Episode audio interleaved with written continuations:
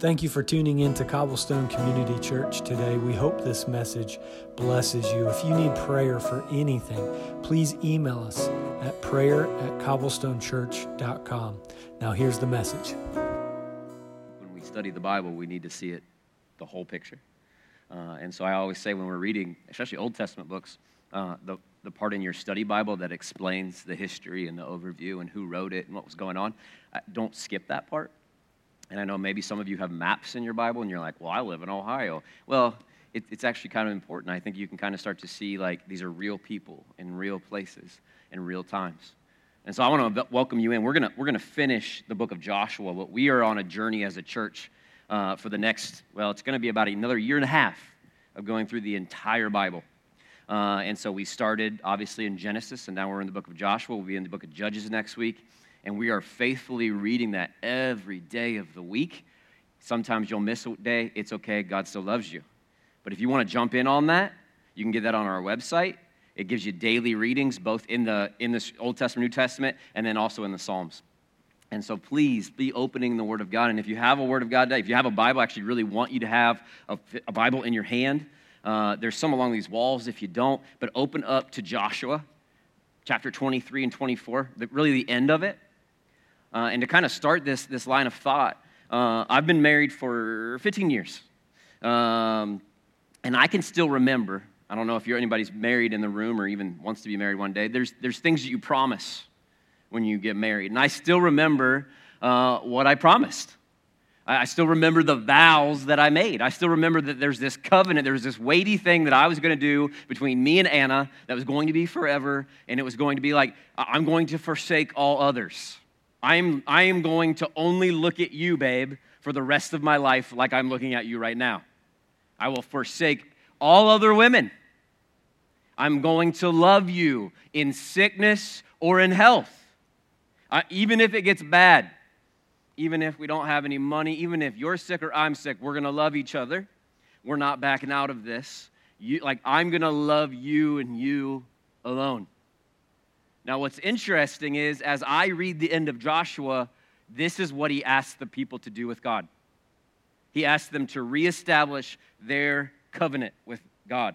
Like, choose. I want you to choose who you're going to, who you're going to follow, who's going to be your God, which I think is a funny thing to do. If you read the whole book of Joshua, God has like broken down the walls of Jericho. He's, he's saved them, he's kind of rebuked them a couple times. There's just been this mighty move of God where he's been faithful to the end. God is faithful.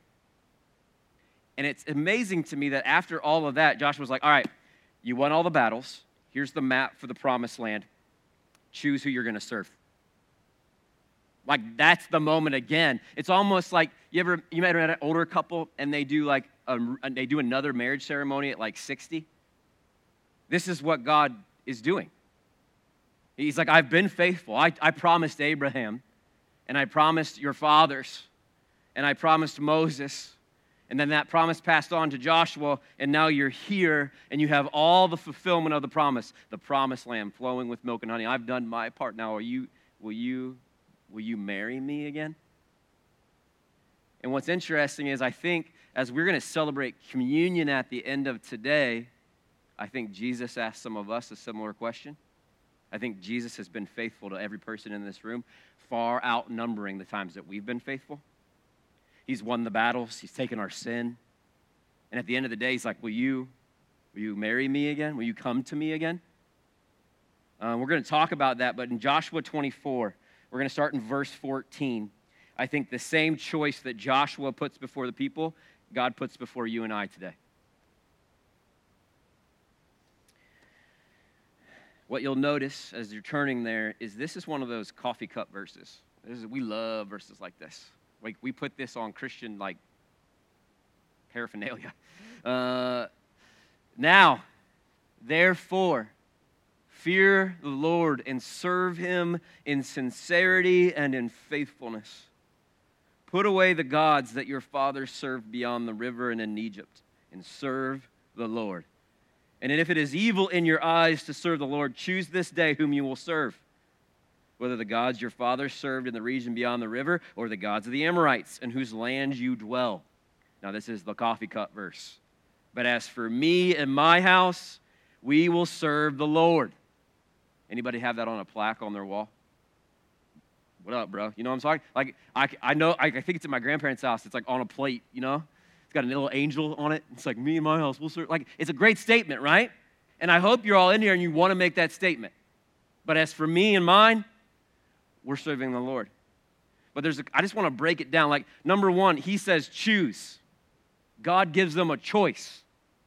Choose this day whom you're going to serve. All right, so all, up to this point, God has already done a whole lot of stumpings broken down walls, won battles, saved them a time and time again. Even when they've, they've stolen goods they weren't supposed to take, they stoned the guy that did that. That's the Achan part. That's really sad, but it's what happened. And now they're past this moment where God has been faithful, God has been good, God has saved them, God has covenanted with them. And then he goes, through Joshua, choose. And you and I, I, I think it's amazing that we have a God that is the God of the Bible, who is abounding in steadfast love, who is faithful to the end. And he goes, You know what? Choose. Choose this day. And, and I don't think normally we think, well, I just make that. I made that choice when I was 17. I made that choice when I was four. I made that choice when I was born, and I slid down a pew into baptism. Well, I'm cho- I chose, you know, like. But I, I think it's choose this day. And tomorrow when I wake up, I'm going to choose Jesus again. This is this daily carrying of the cross. This is this daily committing to be crucified in my flesh and to live by the Spirit of God. This is like a daily choice. I'm going to choose the things of God. This is why, even when Jesus teaches us to pray, pray like this Our Father who art in heaven, your kingdom come, your will be done. Give us this day our daily bread. There's this, this idea that I think we think it's just this one momentary moment, but when I, I choose to love Anna every day, I can certainly choose not to, correct, gentlemen? I can choose other women. I could. It'd make me a really bad husband. And so choose this day who your God will be, is what Joshua says to the people. And I think God's echoes to us through Scripture. But as for me and my house, we will serve the Lord. Doesn't that just sound like a bravado, manly statement? Like, you know, like Joshua's like, like one of those like manly, like with a sword. And he's like, me and my house, we serving the Lord. Like, it's just like a, like it feels like that. I don't think he was yelling. I, I think he knew, he understood what it would cost. I think he understood what he was saying to the people, and he even's going to say he understands that some of them will not. They will say that they will, but they will not. And so I hope you have this desire. Like, I, I, I want the, the proclamations, the declarations of, of this house, of your lives, of your houses, to match this one. But as for me and my house, we will serve the Lord. I hope you're yelling that. I hope you speak that over your kids. I, have had to say that to my kids. Like, why do we go to church so much? Because dad's a pastor. No, because because me and me and my house, we serve Jesus. We do what Jesus wants, not what we want. Why do you pray so much? Like, because because I love talking to Jesus. Like, do you do you see how it's there's a choice and a daily like we're gonna serve God today. And so I know we love declarations. I love the Lord my God with all my heart, soul, mind, and strength. I am a follower of Jesus. But I think it behooves us, which I think is a great word, behooving, to stop. Before we, okay, Jesus saved me. Jesus took my sin. Jesus has been faithful. Choose. Are you serving the Lord? You, not me and not, a, not an organization, but you as an individual, as a part of this body, are you in your house serving the Lord? Are you? And I don't mean like in a lofty heavenly idea. I mean in a practical, like give and take of money, how you're generous, how you're joyful, how you pray. Did you pray this week? Did you go to the very Word of God for what to do and how to do it? And so we can get so disconnected and go, well, 17 years ago I chose. And I'm going, well, did you choose them yesterday? And the day before? And tomorrow when you wake up and your first fleshly thought is, what's going on on Instagram? Are you going to choose him and, and instead of the other thing? So choose this day and then let God, by his Spirit, do that, that examination. I love King David. He's constantly going like, Lord, I want the meditations of my heart to be pleasing to you. Search me, see if there's any wicked way in me, and lead me in the way of everlasting. Like there's these, like, search me, God. Make sure I'm not a hypocrite. And I think that, that stopping and pausing is needed sorely in Christianity today. We, we are just getting jerked around by culture, joining the Facebook dialogue, which is never holy, as far as I can tell. It's just like people popping off their opinions. Who do you belong to? And if you say, I belong to the Lord and me and my house, we serve him, make sure it matches your declaration. Is, is your house a place of prayer and worship? When did Jesus break into your life this week and you did what he wanted, not what you wanted? You can tell who the master is by who gets to make the decisions. And so, people of God, here's this choice given to this old covenant people. And I believe us as a new covenant people have the same choice to make today. He continues in verse 16. Then the people answered him. What were they answering? Well, who are you going to serve, people? They answered, Far be it from us that we should forsake the Lord to serve other gods. For it is the Lord our God who brought us up, us and our fathers, up from the land of Egypt out of the house of slavery, who did those great signs in our sight and preserved us in all the way that we went and among all the peoples through whom we passed. And the Lord drove out before us all the peoples, the Amorites who lived in the land. Therefore, we also will serve the Lord, for he is our God. They answer how I think we would answer, right? Like if I was like, hey, hey, Cobblestone, are we to serve God? I hope that you'd be like, yeah, I hope. We're to serve the Lord our God and Him only. We're to dedicate ourselves to the things of the Lord. Where else would we go, Jesus? But then Joshua says something, think, insightful. I don't know if it's prophetic. I don't know if he's just like, you guys are idiots. But this is what he says in verse 19. But Joshua said to the people, You are not able to serve the Lord, for he is a holy God. He's a jealous God. He will not forgive your transgressions or your sins. If you forsake the Lord and serve foreign gods, then he will turn and do you harm and consume you after having done you good. And the people said to Joshua, No, we will serve the Lord. And then Joshua said to the people, You are witnesses against yourselves that you have chosen the Lord to serve him. And they said, We are witnesses. And then he said, and this is where it's going to meet today, then put away the foreign gods that are among you and incline your heart to the Lord, the God of Israel. And the people said to Joshua, The Lord our God will serve, we will serve, and his voice we will obey. So, at, so Joshua made a covenant with the people that day. And he put in place statutes and rules for them, etc. Now, here's, here's the thing we know they didn't, right? if you keep reading, and we're going to keep reading, they are not going to incline their heart to the Lord their God. They're not going to obey. They are going to intermarry. They are going to set up Asherah poles. They are going to put idols in every place of the nation. They are going to go into exile. So God's faithful still, even when it's not a good, like, you're like, I wish you wouldn't be faithful to that. But He told them what was going to happen. He said, Be sure that God knows your heart, and that when you say, The Lord is our God, but then you turn and you cheat on Him, He's going to hold you accountable. Does that not add weight to what they're doing? And this is the nature of covenants. We don't talk about covenants in the church. We don't talk about them at all as much as we should, but God comes to Noah. Did you know that God made a covenant with Noah? I mean, we, the rainbow got hijacked, but that's Christian. Noah gets a covenant and he didn't have to do anything. God just said, I'm never going to destroy the world like this again. What did Noah have to do? Nothing. Trust God. And he did. And then God comes to a man named Abram, Abraham. Father Abraham and many sons. That guy. Church kids. And he makes a covenant. I'm going to bless the entire world through you. Now, here's the thing. Even Abraham, he falters a little bit in trusting. He tries to solve the non baby problem on his own. And yet God's still faithful. And in the end, he takes, Take your only son and sacrifice him to me. And what does he do? He trusts God. He walks it out, and in that moment where he's about to sacrifice his son, God provides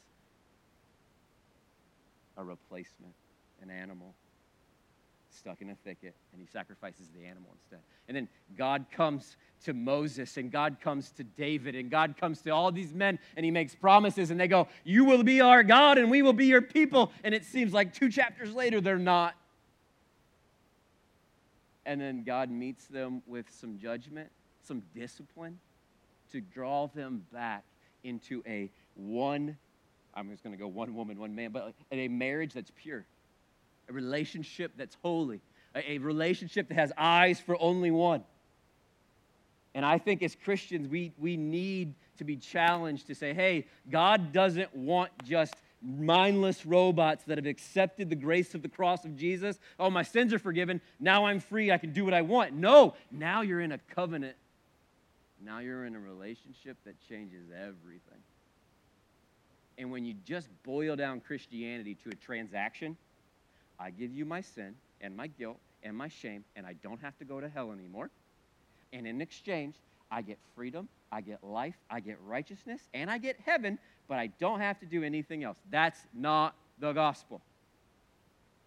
That's not what was exchanged. And so, even you see this in the New Testament sense. And so, if you have a Bible, we're going to study one more verse 1 Corinthians 11. This is our covenant. This is where we kind of belly up to the bar and go, I join the Lord. He and He alone will be my God. In 1 Corinthians 11, um, Paul is actually kind of disciplining a church for doing communion wrong, for making this covenantal meal, doing it wrong and doing it poorly. And I just want to break apart that you and I, when we do communion today, are actually declaring into the heavenly supernatural places that we belong to God and He's our Lord and Him alone. And if you do it wrong, there's actually consequences. And they're actually kind of crazy once we get into them. But I want you to think about this. I, I know that I love Anna and her alone. What if I didn't forsake all others? What if on my wedding day I was like, you and you alone, babe? I forsake all other women, but then a week later I'm dating three others. Am I a good husband? Did I actually mean my vows? No, I'm a horrible man, and I should not be married to Anna. She would be, rightly slap me or stab me in my sleep. She's, she's a crazy woman. Uh, love you, babe. But what if I didn't forsake all others? Would, she should rightfully be mad at me, right? She should rightfully, with tears in her eyes, go, You promised. You said I would be the only one. What, what if she got sick? And I mean bad sick, cancer sick, couldn't care for herself sick, and I left. And I was like, this is too much. Bye. What kind of husband am I? Have I held up to my promises and my vows? What if I was like, babe, I love you but I love them too. All of that is, is a level of like evilness almost, right? And when we come to Jesus, we're like, well, he loves me, and he loves you. The love of God poured out for you. Wow. But I don't think it's a light thing that the covenant people, the people like in a marriage, that's, that's the, big, the biggest picture of a covenant is marriage that you and I have. That's the picture that God has with his people, and we keep cheating on him. And then going, Why have you forsaken me?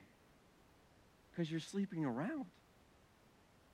And so today's like, don't, don't purify your heart, check your heart. Really root out the other lovers and the other things and go, I don't want them anymore, and I want the declarations of my mouth to match my heart. And so in 1 Corinthians 11, you have where we enter into covenant, and I'll explain it as we go. Um, he, Paul's going to just explain what Jesus enacted in the Gospels. So on the night before he was crucified, Jesus gathers all his disciples, and he says to them a statement that always makes me almost cry. He says, I have longed to eat this meal with you. I've eagerly desired to sit here and eat this meal with you. Because he knows what's coming, he knows what he's about to do, and he's with his friends and his, his brothers and his followers, and he's going to enact the meal that we still eat today. Except we've belittled it, and that's why I think it's robbed of some of its power. He says, For I received from the Lord what I also delivered to you. That the Lord Jesus, on the night when he was betrayed, took bread, and when he had given thanks, he broke it. And he said, This is my body, which is for you. Do this in remembrance of me. In the same way, also, he took the cup. And after supper, he said, This cup is the new covenant in my blood.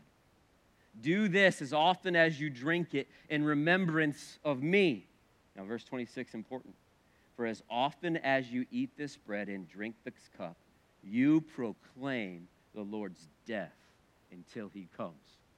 Interesting that when we take communion here in a second, uh, what we're proclaiming is the death of Jesus into the heavenlies, over the earth, in our own hearts and souls, that Jesus died for me. Now, if you just start, let's just break it apart. I like to slow down long enough and picture myself sitting at the table with Jesus. When you read scripture, don't just read it to get it in your head, get it in your heart, let it read you, man. This is my body, which is for you. Do this in remembrance of me. So you're holding the bread that represents the body of Jesus, which was torn, which was flogged, which was just ripped apart for me and you, and you rip it. And when you break it or later, he says, Do this in remembrance. So I remember. I remember how you lived a sinless life. I remember how you said, Let the little children come to me. I remember how you healed and delivered. I remember that you said it's better, like, blessed are the meek, it's better to give. I, like this, I remember it all. And ultimately, what I remember, I, I, I remember the cross. I remember that the wrath of God was poured out. I remember that my sin you bore. I remember that you died. I remember that you said, It is finished. I remember that they put you in a grave and they wept. I remember that they waited three days thinking it was over. And I remember that you rose again from the dead. And I remember that you said, like, this is what we're doing.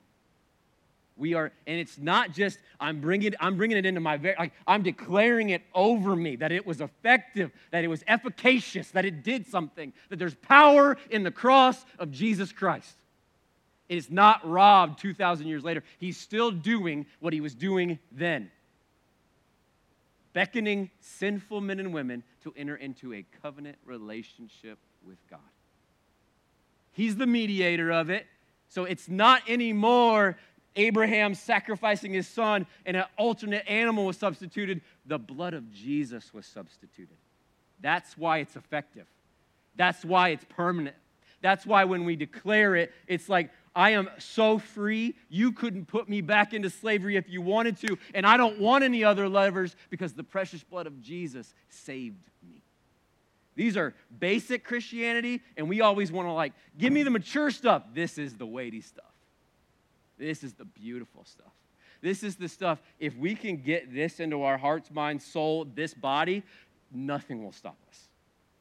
The kingdom will come. But we first have to actually stop, I think, and go, choose who you're going to serve. Who you're going to serve. Are you going to remember? This cup is the new covenant in my blood. So I've actually been taking communion every day. Like we have these little cups. They probably cost like $17 a piece, but whatever. They're not cheap. I know that. And they're prepackaged. And the bread doesn't taste like bread. But it's not about the bread. It's not about the juice. It's not a magic formula.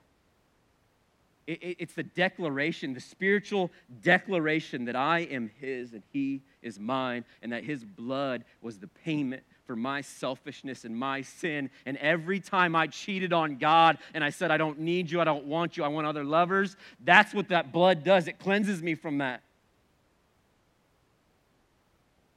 And then He gets the cup. And we get so caught up in like, is it juice or is it wine? It was wine. And it doesn't matter. The blood of my new covenant. Do you hear the language though? This is the new thing God's doing. The old thing was by the death of bulls and the death of doves and the death of animals, the guilt was paid for, it was covered over. But now, once and for all, the Son of God, God in the flesh, the image of the invisible, he put himself to death for you. And when you drink that cup, you are drinking the blood. You're taking part in the death, burial, and resurrection of Jesus Christ from the dead.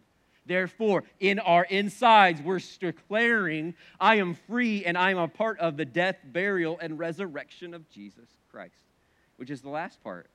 You proclaim the Lord's death until he comes. If you're proclaiming Jesus' death, you know what else? Whose other death you're proclaiming? Yours, which is the part we like to skip over. I knew that when I said, I forsake all others, Anna, I was putting to death all other loves. And I know biblically that when I say I am going to proclaim the Lord's death until he comes, I'm also proclaiming mine. How do you say that, Andrew? Glad that you asked. Galatians 2:20 says, "I have been crucified with Christ." Is that just Paul? Or were you crucified with Christ? So you're up there too, right? The sinful part of you, the part that loves you, the part that hates people, the parts that's selfish, the parts that's sinful, the part that you don't like, the part that you hide, that was on the cross. So, yeah, Jesus died, and I died with him. I have been crucified with Christ. It is no longer I who live, but Christ lives in me. So, this is what we're declaring. You hear my voice echoing on the live stream in the atrium? That's fun. I'll stop yelling. Romans 6 8, if you just want to mark that down. Now, now, if we have died with Christ, we believe that we will also live with him. This is the message of all the Gospels and all the epistles. You and I, we're dead. Our spiritual bankruptcy was paid for. And now we belong wholeheartedly. I am in love. I'm married to. I'm going to a marriage supper with the Lamb one day. And what Woo, what an honor. And so when my old flesh goes, Will you marry me again? That's how I, it's like a Gollum voice in my head. I don't know how your sin tempts you, but that's how, you know what I'm saying?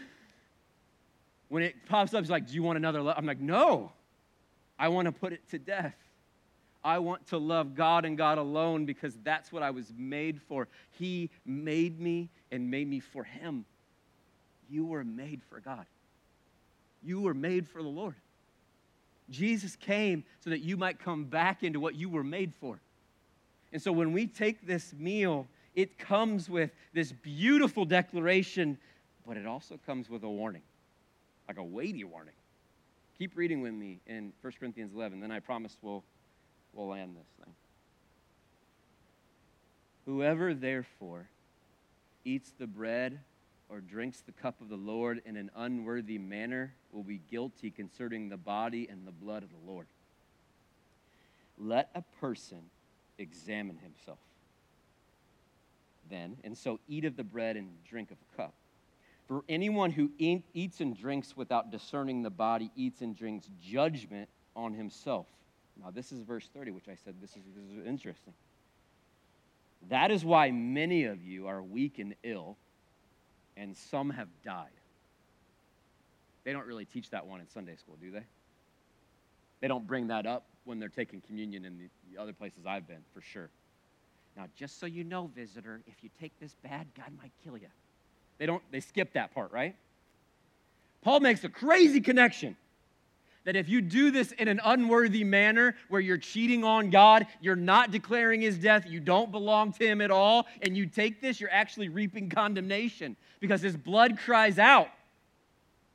You're taking something holy, not the physical and inanimate object, not the actual blood and this is not a Catholic thing. This is a spiritual declaration into the heavenlies that I'm a part, a participant, I belong to that.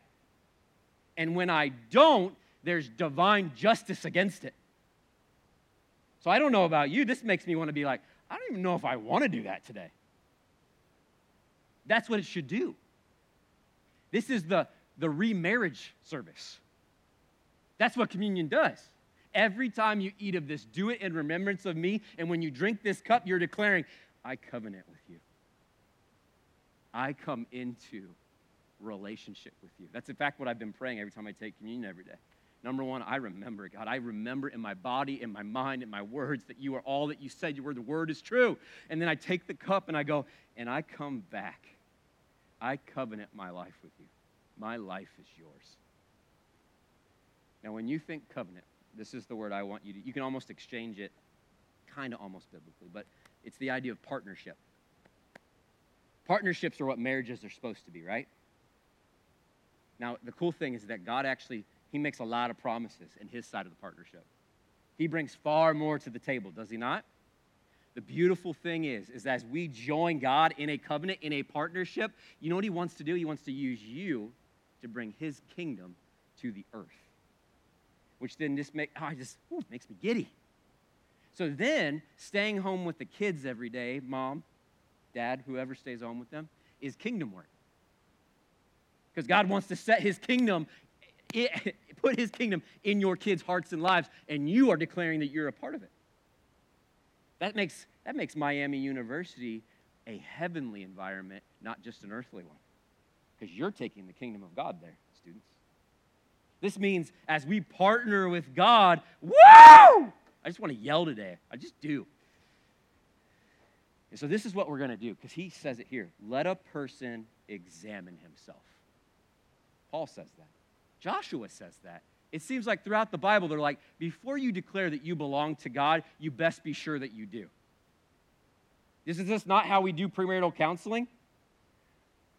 You best be sure that she's the one and you're going to be faithful to her and her alone. And so, as we come to God today, the Bible says in Hebrew that our God is a consuming fire, that we are receiving an unshakable kingdom. But before we rush in, I, I just want to enter into a place of prayer, invite the worship team back up, and then I'm going to lead us also in a second. I'm going to lead us all through taking communion together. But before we do it inappropriately, I want to give you permission to not. Did you hear me? Last night, I'm laying in my bed and I knew this sermon was coming, and I know that communion is this weighty thing. And I, a brother came to mind that, like, we just haven't been clicking on the same click. And immediately the Spirit was like, You better do something about this or you're not taking communion. So I, I'm like almost asleep when the Spirit of the Lord convicts my heart. I literally exam, let Him examine me. And I went, Brother, I'm sorry. I love you. And like, reconciliation happened right there on my phone 11, 11 o'clock last night. Don't do this in an unworthy manner. So if you don't belong to Jesus, no one won't even know. You don't even have to move. We actually get it on your seat because of COVID. So leave it there. Leave it there. If you are a brother or sister in Christ and you are going to make this declaration, my only ask is as we pray, Holy Spirit, search me you would let God do this heart level work to bring freedom. It might get ugly. It might be like, you're cheating on me, and I'm unhappy with you. And you might have to get on your face and repent before you take this. It might be you have hated a brother or sister. And there's this beautiful callings throughout Scripture that if you're giving your offerings and you remember that your brother has a problem with you, leave your offering there and go deal with that and then do that. I think that applies to communion. I think as we get into this declaring that we belong to God, it is not just a physical thing, it's, it's one of the sacraments. So, like, we didn't just dunk people in water last week for fun. You know that? In baptism? It's a physical act. Sure, it's water from Oxford, Ohio. It has a spiritual weight to it that has been lost to the church. That's like cutting off the old man, cutting demonic strongholds. You're like, there's power in it because Jesus told us to do it. Jesus told us to do this. Let him search us by his spirit and declare into the heavenlies, I am his and he is mine. Come and have your way. I'll follow you and you alone. So if you would, would you just it, whatever position you would have if you wanted to talk to Jesus. That's you close your eyes, kneel, whatever. And I want to talk to him and invite him and kind of lead us through communion. And after we take communion, I hope the response is if we were sitting around a table at the Lamb, the feast of the, of the Lamb, sitting there with Jesus as his family that he saved, and we just clinked our cups, there would be this great eruption of worship. And that's how we'll end today's service after we get done with praying. And so, Jesus, I just, before we even touch a cup or a bread substitute, we just calm, like quiet our souls. Holy Spirit of the living God, come and do one of the things you do, which is convict. Show us our sin. Show us our other lovers. Reveal to us, Lord, like your word. Your word says, let a person examine himself. So we join you in that work and we look through our declarations and we look through our hearts and we look through what we belong to and we look the things that we worship, Lord. And would you do heart surgery? So, people of God, I'm just going to sit you there, right? You talk to God. You have a mediator, it's Jesus. And I just want you to be honest with him. Some of you, you have been cheating, you've been sinning, you've been loving things that Jesus died for, and He wants to free you from it, but you must come to Him. Others of you have been Christians for so long, and then sins have slunk in this week that they were gone for a while, but they came back. God is calling you back to re that, that remarriage up, that I, I'm yours. I don't want that. Others of you, you're in here and you've never known God. This is God wooing you. Oh, he, he died to make you His, to actually restore your spiritual life, your soul back to what God intended it to do, which was to know Him, walk with Him, and be free.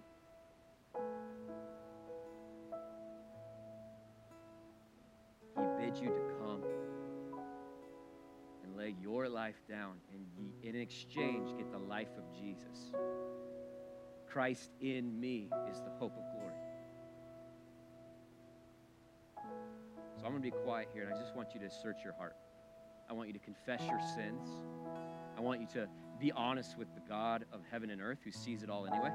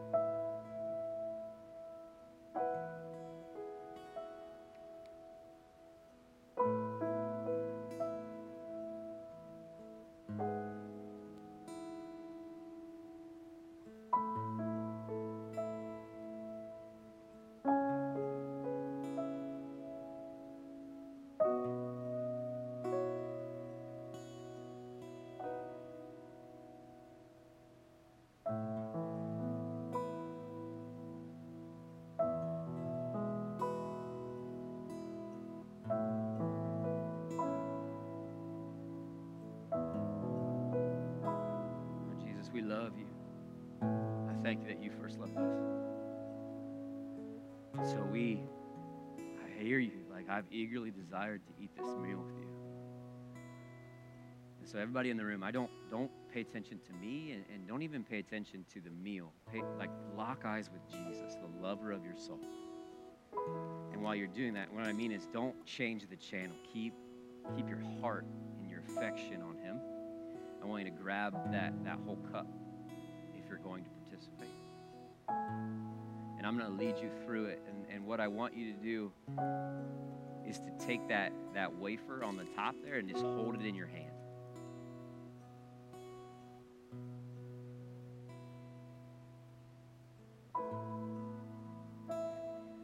And I'm just going to read scripture over us, and then we're going to walk through it together.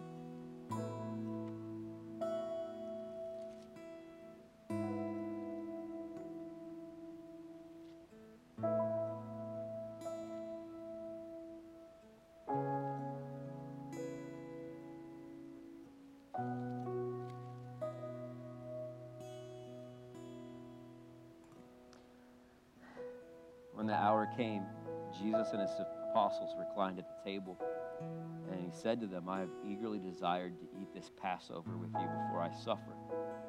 For I tell you, I will not eat it again until it finds fulfillment in the kingdom of God. And after taking the cup, he gave thanks, and he said, Take this and divide it among you. For I tell you, I will not drink of the fruit of the vine until the kingdom of God comes.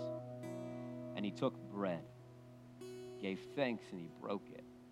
Gave it to them, saying, This is my body given for you. Do this in remembrance of me.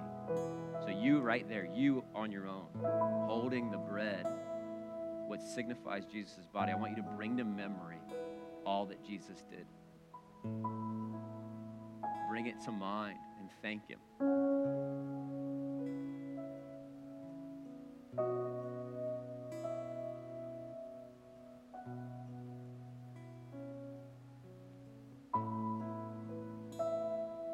Picture the cross and I want you to picture the holes from the nails. And when you do, I want you to break that bread in your hand between your fingers. This is Jesus' body broken for you. Jesus, we remember. I don't want to forget. So we declare, God, that we remember and that your death paid for our sin. We remember that you died and were resurrected on the third day.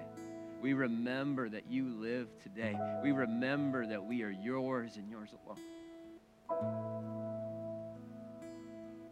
So when you're ready, if you just want to eat that.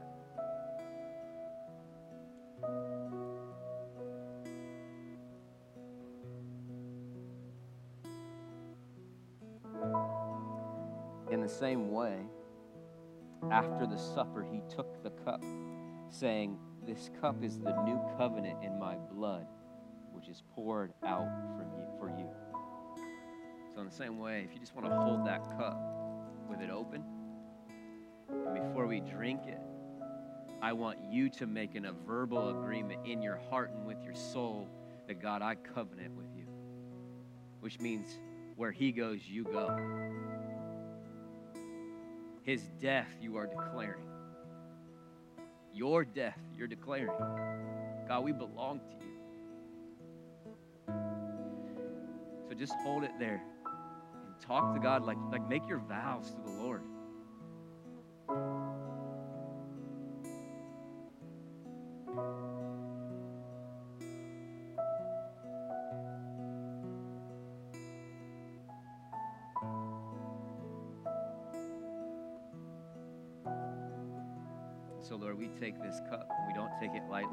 Represents your blood, the holy blood of the living Son of God, poured out for the sin of man. And as we drink it, God, we declare that we are yours, mind, body, and soul. That we will follow you all the days of our life. That we want no other lover. We are yours and you are ours. Thank you, God, for what you've done. We partner with you, we covenant with you. This is the blood of the new covenant. So when you're ready, you just drink that.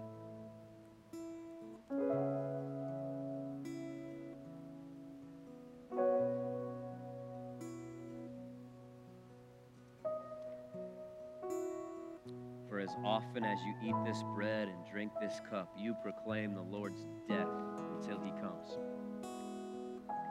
So, God, thank you. Thank you that we can call you Father, Abba. We are your sons and daughters now forever by work that we did not do. We thank you. I picture us as like a big family around a table, and you are at the head, and we, we clink our cups together. We eat this meal in thanks. I pray worship would erupt in this house that is pure and holy to you, that our lives would be a fragrant offering. And in these moments after this service, God, a beautiful fragrance of worship and prayer and repentance would, would issue forth. And So, with your all's eyes still locked on Jesus, I want to invite you into uh, how we end services this day. We, do, we don't dismiss, we don't have a hard stop. We just say, hey, you need to come and receive prayer, come and receive prayer. Our prayer teams will be up on either side of these walls, and they'll pray for you. They'll run to Jesus with you. If you need to come and lay yourself before the Lord uh, at this altar, at this, this front right here, fine, do that. If you just lose yourself in worship and awe and adoration of Jesus, that's fine too.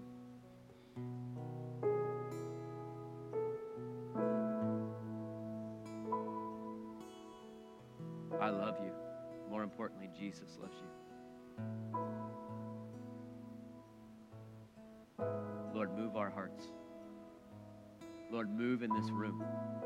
We give ourselves to you.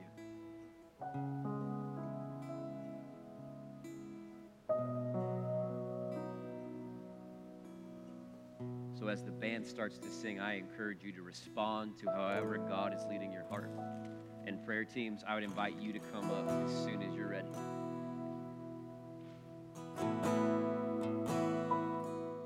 Thank you for tuning in to the message today. We hope that you were blessed and encouraged by the gospel. If you need prayer for anything, please email us at prayer at cobblestonechurch.com. We love you. We're praying for you. Have a great week. God bless.